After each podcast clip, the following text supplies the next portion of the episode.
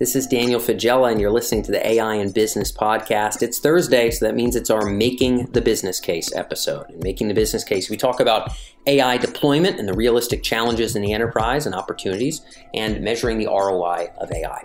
This episode, we're going to be talking about what A I readiness actually means, and we've got a guest with some excellent perspective on just that. Tim Estes is the Executive Director and co-C E O of Digital Reasoning. Digital Reasoning has raised an awful lot of money to apply artificial intelligence into various industry sectors, including financial services, federal, and more. Tim speaks to us about what artificial intelligence readiness means from his vantage point. So digital reasoning applies mostly in the natural language processing space, but many of the lessons will transfer no matter what you're aiming to do within your business. What is it that companies have to have as kind of ground rules, as sort of a baseline reality of their data, of their enterprise expertise, of their in-house talent to truly be sort of ready to adopt and deploy artificial intelligence? With nearly twenty years doing exactly that, Tim's got a perspective that I think is worth tuning into. If you're just getting started with A I and your own journey of A I readiness, or you're helping your clients do that, then be sure to download our Beginning with A I free P D F guide. You can find that at emerj.com slash BEG1. That's B E G like beginning, B E G one. You can download that free P D F brief, which is going to be basically some grounding concepts on early A I deployment that's going to help you get more out of your podcast listening and also Also help you help either your clients or yourself with the early phases of A I deployment, the areas where critically a lot of companies get wrong. So hopefully that resource you'll find valuable, and I'm certain you'll find Tim's interview today valuable. Without further ado, let's hop into it. This is Tim Estes with Digital Reasoning on the A I in Business podcast.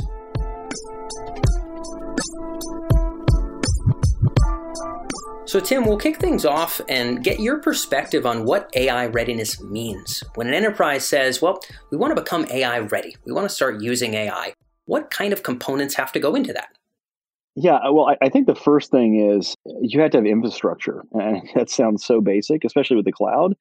But the larger enterprises, it requires a good functioning process to allocate infrastructure, whether on-premise or in cloud. And then data governance of where data can be used for training and validation around any process that's going to be tested. So it's all too often that, you know, one group in an enterprise wants to try something. They aren't really the owners of the data that is required to validate what they want to try. And they are not the suppliers of the infrastructure. So you might run into a substantial gap that could take, you know, a sixty-day or thirty-day pilot Uh, or P O C, and and make it a nine-month process because you're waiting on them to sort out data governance and infrastructure availability. So those are two pieces. You know, something you said about the education side of it in terms of, you know, the sophistication you you want to build and educate yourself on to understand the difference between certain techniques. But in some ways, that's overwrought because in the end of the day, I, I'm a little bit more pragmatic. I think there's certain techniques which are better for some things than others. But like obviously the most sexy technique that's talked about all the time are different variations of deep learning. Yeah. And we could go into variations, but you know, the Achilles heel is in most cases, the customer doesn't have the data sets available to train, you know, a really good deep learning classifier. And so, or, or you know, an engine of some kind. So I, I think that what you find actually is it's not just that they have data in general, they have to have data that's prepared a certain way, often to teach a machine that the machine can then perform the task. And that's really, you know, that, that that's the area. So these, the, maybe the, this question you have has, you know, a lead into some other things, but, you know, basics, infrastructure, data governance, that is, can you pull the data you need to run the test fast? And as a, as a vendor or as someone on the outside, I mean, I would be coming in and asking these questions now because I've lived through being, you know, wishful thinking and going yeah. in and this is really exciting C T O and they want to do this and they have a business stakeholder that wants to do this kind of application and they think we're the answer. I've been through that whole, you know, dance. And then you find out that of the whole dance, that dance might take two months, maybe four. And then you wait nine months for data and infrastructure to be available in a large bank. Yeah. Well, not surprising at all within a large bank. Geez, you're lucky it's not uh, eighteen months or something. So you're bringing up infrastructure, you're bringing up data. Does this mean sort of in the process of speaking to whoever your initial champion is, your your initial kind of point of contact who you think is going to either sign the check or help sign the check, that you really have to be clear that sort of of what infrastructure you need to access, of what kinds of data you'll need to access, and of the state of that data with that person and or with whoever they need to rope in, sort of as part of the process of working to a pilot. So like doing that diagnostic, I guess, as you go, as you progress forward. Yeah, I think that's right. So, I mean, I'm naturally going to think of it more from the vendor side, since that's what, of what course, I am. Yeah, yeah. But but if I flip the hat and I'm I'm actually in the buyer's uh, persona, what I would want to do is, the last thing I want to do is to put a lot of energy into something that could create real value, get excited, market it internally, and then find out that getting infrastructure, you know, having a data governance process in place where we can get the data necessary to test the system is not really well figured out, or, you know, is figured out but has certain restrictions that make this not work. So I think that there's a good upfront investment in that. But there's a difference between that and sort of what I might call the, the data lake panacea, where everyone wants to have this, you know, highly organized library of data with a Dewey Decimal system in their enterprise. And that's not how enterprises, unfortunately, function. So many I T efforts in an enterprise are responsive to business as a higher priority to integrating across business lines, that you'll almost never find, if you will, a pristine data infrastructure. So you really want to make sure you have the process to pull data, put it in a compute environment, do that safely and with security sign-offs. That should be enough to get moving. And so I think if you try to go four steps beyond that, you'll have a much bigger challenge, and, and you'll essentially be trying to boil the ocean. And I think a lot of people went down that road with all the Hadoop vendors, to be blunt. You know, the idea that yeah. they just got to spend all this money on that, and then from that, you'll end up having all this applica- these applications become so easy. And here we are five years later, and we're saying, what applications besides rescoring my, you know, my, my loan scores or some other batch structure process that you could have probably done some other way? Yeah. Well, yeah, people talk about the data swamp as opposed to the data lake that was sold or what have you. You know, Cloudera still made a lot of money, but uh, but yeah, I think that's that's often the the gripe. So what you're saying is, maybe let's be more modest with initial goals. If we're a buyer, if we're assessing our own readiness, do we at least have this stuff organized enough to uh, harmonized, organized, whatever, enough to train some kind of model on it? And can we get enough of a handful of this to even run a pilot? And if those are hard no's, then maybe we're just not A I ready for this particular business function altogether, and we need to either focus somewhere else or, or focus on getting our infrastructure up to speed. No, I, exactly. And, and let me tell you, like, the cautionary tale, which is there are people that don't do that work in, in enterprises. They don't do that assessment up front. They get the vendor very far into the process. They may even think that it's going to be easy to get, like, the data they need. And what happens is this: they get toward the end, they've done all this work, and the vendor says, well, okay, let's do this. Here's the data I need. And they say, well, we checked on it. We really can't get that data. We have this other kind of toy data over here. Can you do this on the toy data? And, you know, a hungry startup or small vendor, oh yeah, we'll go do that. But then what you actually prove isn't what you meant to prove. And you find out that there'll be objections that come back. Well, that's not really on our data. Uh, we don't know if that's really going to work. And so you're not really that much further along than when you started. That happens more than you would expect, that people don't do that upfront work. And it sets up essentially, you know, or worse, it kind of works in that other data, but that other data is so not exemplary of what the real business process data is that it goes to production. You almost are back to square one, and you disappoint, because it's like, this isn't the kind of data that we saw. Well, yeah, we didn't have access to that data. So yeah. I'm just, I'm just pointing out. So I, I think this is a real, sure a much bigger issue than people think of in terms of readiness.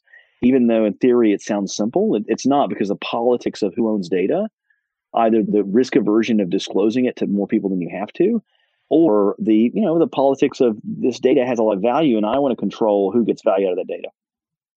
Yeah, that's unfortunate, but, you know, a reality that, in my opinion, Tim, every vendor learns that with a bat to the face. I don't really, I don't really know of any vendor that just sort of bypassed, you know, stepping on the rake there. Because yep. It feels like if you spin out of Amazon, you just think data is accessible and easy. If you spin out of university, you just think that your science is good enough and you'll just make it happen. But everybody that moves into a space gets hit in the face with that, and then and then has to really dial back their sales process and has to be really white glove up front to handle all this kind of gunk. Do you think that in, I don't know, four years from now, Tim, that we will have less of that upfront gunk to get a P O C to work, to get access to the data we need? Or is it a way longer ball game than that? What are your thoughts? I mean, it could be. I tend to think it is a longer ball game. I think you just have to use the, I mean, at the end of the day, the first thing the customer is always going to invest in you is the time. And them investing time, as long as they think they're getting something out of it, is not always a bad thing. Now, it costs you money and time, just like it's costing them, but generally the, the buyer is a lot bigger than you are. So that's not a, a thing you can run indefinitely. So in short, I mean, I, I think that there is a long window here where, I mean, I was just thinking about, you said a little bit bat to the face. I, I was wondering if my bitten nose is actually genetic or not. Or just, you know, no, from no. old experience. No, no reference but, but no, there. No reference no, there. No, no, no. I'm, I'm, I'm, yeah, I'm just having fun with it because no, I, I think you're right on that. It's it's a really great lesson learned that it's almost like no matter some, how someone tells you, you're going to learn it because you just want to believe it's easier and it's not. The area I think people are now coming around to is an epiphany, if I can, if I can kind of pivot a little bit in this. It's, okay, let's say they have the infrastructure. Let's say they can get the data staged. And you can run whatever you're going to run on the process you want to validate. Most of the time, what you come in with has to be taught or adapted to the customer's data, that is the out-of-the-box, it just works. Hell no. In a non-consumer area, yeah, it, it just yeah, in the enterprise yeah. space, it almost never happens. No, no, no. So the next barrier becomes, do they have the data organized in any way to teach your machine or not? That is the thing that has probably broken more A I projects. And the bigger the ambition of the project, the harder and the bigger that problem I just described is. So if you go in on their, you know, very public projects that spend tens of millions of dollars, and the customer will say, we didn't get the outcome we thought. And generally it's because the expectations were set high, and they were set high by radically underestimating the availability of the data to educate the machine. To solve that, you either have to really coach the customer through that, you know, or you have to have a real answer. I mean, we, we actually don't think that's, even if you could coach the customer on it, we don't think the customer is going to move fast enough to organize their data. So we actually had to invent technology around that. So we, we found that the biggest bottleneck for us was, could we have our machine learning models be taught from customer data really fast by having the A I find the data to teach the A I? So we actually went one level further, which was, could we actually use A I to help build a curriculum and teach the A I of customer data, curriculum of customer data. So I, so you know, I, I don't actually know there's a really good answer to that, but I, I am confident there's a really good process answer. I think there's a technology answer to that problem, but I think that's what's going to bottle up a lot of these projects is this problem of not having the training set available to educate the machine, and then having to educate the client on on how to teach the machine. We had to productize that into literally something that was almost like a game for our area. And and I think yeah. that probably that's going to be what happens. I think it's going to solve for technology, not process in the end, actually. So, yeah, if, if you uh, if you don't want to be a service business and you sell A I to the enterprise, uh, there are some news flashes that you will yep. uh, learn uh, sooner rather than, than later, hopefully, but uh, maybe more bats to the face for some of the folks tuned in. Regardless, with that being said, we've talked about infrastructure and this really pivotal concern that you've talked about around why these initial projects fail and how the bigger and more ambitious, oftentimes, the more tragically they flop. A couple things that we haven't touched on yet that um, I'd like to just get your thoughts on mm-hmm. is around sort of talent and culture. So you talk about like, well, geez, we couldn't get our hands on the data. You know, we hear of a lot of pilots failing and, and just doing, having so many conversations because enterprise leaders expect that it's plug and play, or because enterprise mm-hmm. leaders don't realize what kinds of use cases are realistic or not realistic.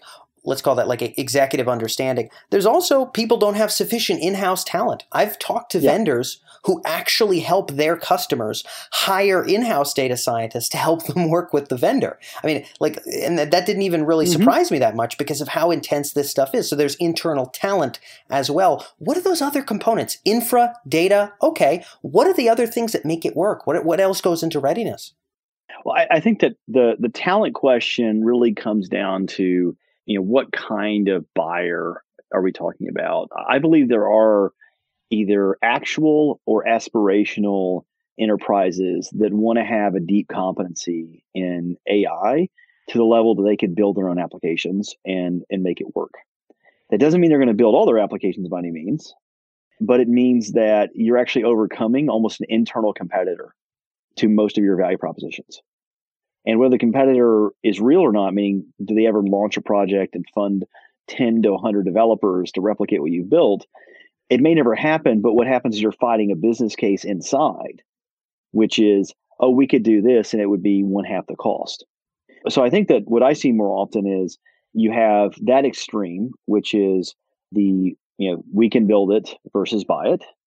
And, you know, open source and the large tech companies open sourcing such substantial advancements in technology have made that, you know, less challenging than it used to be. Meaning it's it's actually far more true that you could build a lot. But having said that, it's almost like, why would you want to fab your own chips and build your own motherboards? Yeah. It's more of a hobbyist thing to do. Yeah. I think that we still have large institutions that are doing it. And so what you really want is if you have a lane where you can make a very distinctive value proposition, what you end up doing is you end up bringing on those people as champions because you're enabling them to show value. You're saying, why spend the energy in this area? Do you really want to build a system like this and basically have your internal products? Or instead, you know, do you want to focus on what comes next? And by focusing on what comes next, you're allowing them to get ahead of their peers or match their peers. So like I said, so far left, if you will, on the spectrum is internal A I shop that's there. Next on the spectrum is the ones that think it's there, but it's not. And that's really challenging because you know, at that break point the, you have break the bad news to them. Yeah, that, that's that's where you have a handful of experts, but not really the ability to implement or deliver. And so the expectations are set high, and then a lot of the load comes onto you for delivery because the talent isn't deep enough or broad enough or enough volume to actually make themselves sufficient. And then you go to the next level over, which is, you know, they they have a curiosity. They may have a one or two experts that are there for vetting only, but they know they got to buy. They're looking for a solution, and they recognize, though, that it's not fully turnkey. And those tend to be some of your better customers, too, because I think that that they respect how difficult it is because they already had to go through and cost out what it would do to actually build out a team to do this and make it function and deliver multiple products. And finally, like if you are the far right, you have the, you know what, I really just want to check a box, but I like that it's got this A I word somewhere like in uh, your description. Yeah, man, happens all the time. And so so I think that you have like those extremes. You've got kind of the almost like subject matter experts that are A I enhanced in the middle. And then you've got check box checkers on the right that essentially want a little bit of, of sort of A I decoration because the idea they didn't pick something with A I when it was available makes them look like they're behind. And then on the far left, you have the we can build all of it probably better than you and we pay our people more uh, than you do. And, and so you you have that full spectrum. I'm not trying to be, I guess, negative in any of this. No, I think no. the talent, the talent, basically, I'm saying, I guess my point is the talent issue is not one of having it or not. It's if you have the talent, you can have other pitfalls. If you don't have the talent, you can have a set of pitfalls. And so the, the truth is it's like, it's all about humility of the enterprise and humility of the vendor to get to the truth. And if you don't have that, then I think you end up with misalignment and it creates tension until you get to an answer. Either you'll have large enterprises try to build it and then, you know, find they're holding on to a massive piece of technology and they have to, you know, keep all this talent happy because when that talent, I didn't say if, I said when that talent leaves to go start a company, you can't maintain the system he built, right? And this happens yeah. in large institutions all the time. It's why, you know, generally you have commercial off-the-shelf software because they know that risk is catastrophic. And then the, the next over is we're going to go pick something that's kind of demos well and has A I, and we're going to elevate that even though we don't have any capacity to assess it internally. Because what if this stuff is not even well enterprise hardened? What if it is uh, doesn't meet, you know, more basic requirements, but it's just, you know, sexy and new? So I think in the end, talent has to align to the mission uh, that you set the team on. Hmm. But more importantly, it's the humility of whatever you really have. You could be, you know, J P Morgan have amazing people and talent, or you could have, you know, nowhere near that budget uh, in another industry that has like the one person that's got, uh, they have two you know, master's level in A I that have been on teams that have done N L P twice. Like you'll have that spread in the enterprise space, right? And with that spread, just know where you're at and then optimize appropriately and basically ask for humility and then expect it of the vendor too. And if the vendor, you know, oversells you or doesn't show the same humility, then maybe not a good partner. Got it. So little takeaway, Tim, we'll nutshell this as we wrap up here. It sounds yeah. like if I'm, you know, a leader, and we've got plenty of C-level folks that tune into the show, directors, et cetera, uh, who are looking at their own organization. They're asking the question, are we A I ready? Where do we stand? You know, we, you talked about data, you talked about infrastructure, you talked about what kind of projects to pick. It sounds like another big maybe take-home point, and uh, maybe you'd want to reword this, but another take-home point is understand really frankly, I guess, number one, where you are in the data and the infra, but also where are you with your talent and expertise as well, to not sort of have to f- maybe feel bigger and stronger about what you have in-house than you actually do, but be able to say, hey, look, this is what I think we're good at, what we're frankly not good at, where we have experience, where I think we're not, and be able to, I guess, readiness, it sounds like really involves a readiness to assess that very objectively if you are a leader. Yeah, it's self-assessment. And I use a, it's a cultural thing, right? I guess I'm saying that, like in many things, if we were talking about a different area than A I even, this still is true. A incorrect self-assessment leading to a misalignment is going to create issues. In A I, it can create really substantial issues because it's not very well understood yet, even by the people that are the experts. In fact, what you find with some of the deepest experts, uh, the ones that have, you know, catalyzed some of the deep learning revolution, for instance, you'll find humility.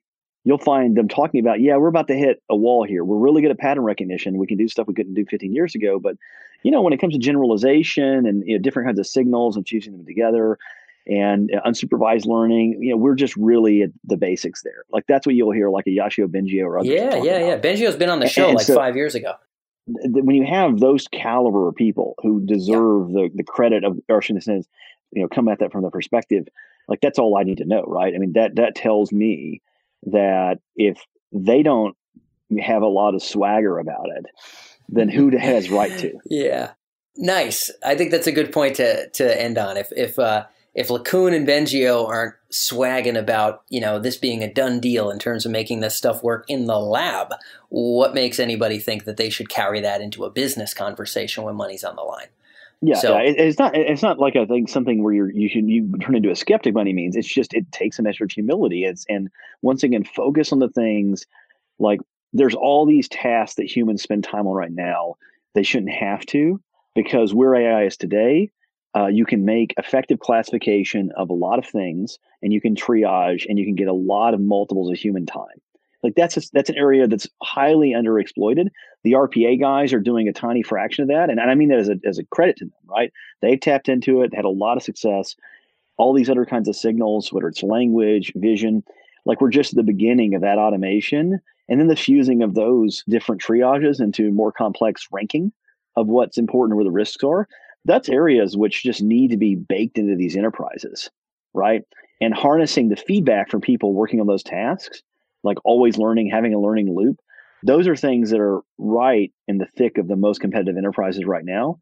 So I don't want to sound like a skeptic at all. I'm just saying that I think people, you know, probably set, you know, an expectation because they're trying to market themselves, which is a very human thing to do. Yep. And I, I think in the end, people will be better served by, you know, humility. I've actually, ironically, when I was younger in this, I've been at this almost twenty years. I started this at twenty years old, forty yeah. now. I've made all these mistakes. So I say this not from any kind of arrogance, like, I've already done these mistakes. And so I come at this and say, yeah, I remember when I thought it, we would get from here to here and it would take, you know, two years and not, now I'm year ten and we've got most of it, but not all of it yeah. on a certain problem. Big time. So, and, and like you said, it doesn't mean that we can't solve meaningful problems with A I. It just means we shouldn't, you know, take for granted where we stand, or maybe over or underestimate things, but we need to look at things frankly. A worthwhile lesson for literally anybody tuned in. Tim, I know that's all we have for time in the A I readiness episode here. Thank you very much for joining us on the podcast. Thank you, Daniel. Appreciate it.